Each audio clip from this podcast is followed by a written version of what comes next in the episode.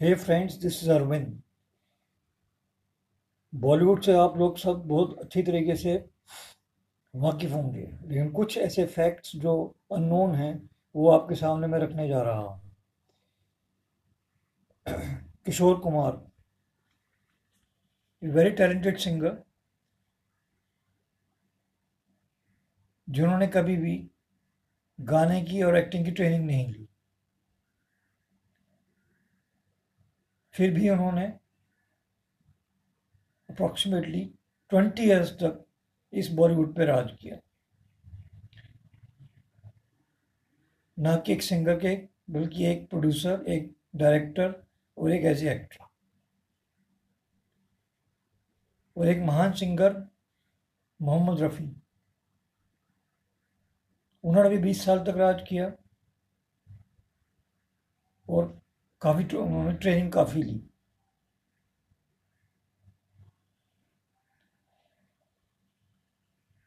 Khemchand Prakash was the music director who gave Kishore Kumar his first break as a singer क्या आप जानते हैं कि हमारे बॉलीवुड में म्यूज़िक डायरेक्टर्स की जोड़ियों का चरण कब से शुरू हुआ? एक संगीतकार जो अब दुनिया में नहीं है हुसन लाल भगत राम, जिन्होंने यह जोड़ी का सिस्टम शुरू किया, जो आज तक जारी है। किशोर कुमार की आवाज़ का से सबसे बढ़िया इस्तेमाल पंचम यानी आर डी बर्मन ने किया। इसीलिए किशोर कुमार उनको अपना गुरु मानते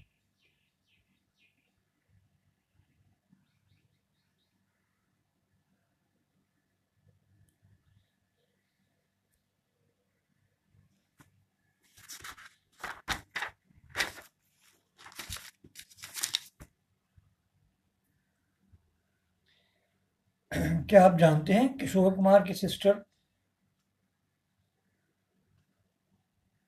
की शादी एक बहुत बड़े प्रोड्यूसर से हुई थी? उनका नाम था शशाधर मुखर्जी, जो कि ज्वाला मुखर्जी और देव मुखर्जी के पिता भी हैं। एक ऐसा ही interesting fact regarding Kishore Kumar.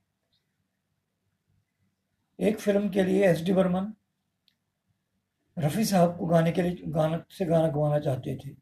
लेकिन पंचम दा, आर डी बर्मन चाहते थे किशोर कुमार वो गाना गाए। तो दोनों बाप बेटों में काफ़ी टसल रही। अनफॉर्चुनेटली एस डी बर्मन बीमार हो गए, इसीलिए पंचम दा, आर डी बर्मन को मौका मिला किशोर कुमार से गाना गवाने का।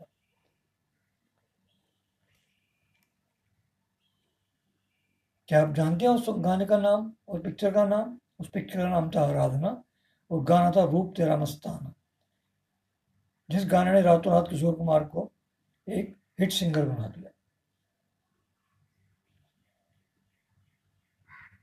एक और fact regarding Kishore Kumar.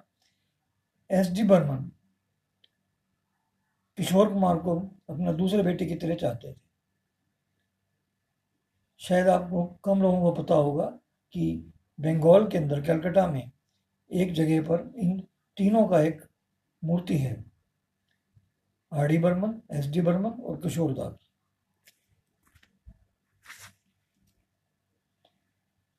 अपने टाइम की मशहूर अदाकारा नूतन भी गाने का शौक रखती थी। उन्होंने भी एक फ़िल्म, छबीली के लिए गाना गाया।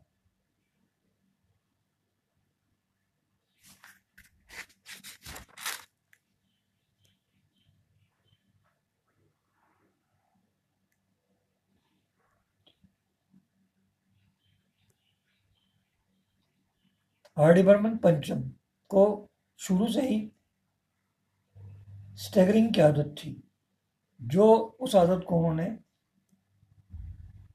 स्विमिंग कर करके दूर किया और अपने आप को सिद्ध किया कि यह बहुत बढ़िया संगीतकार है।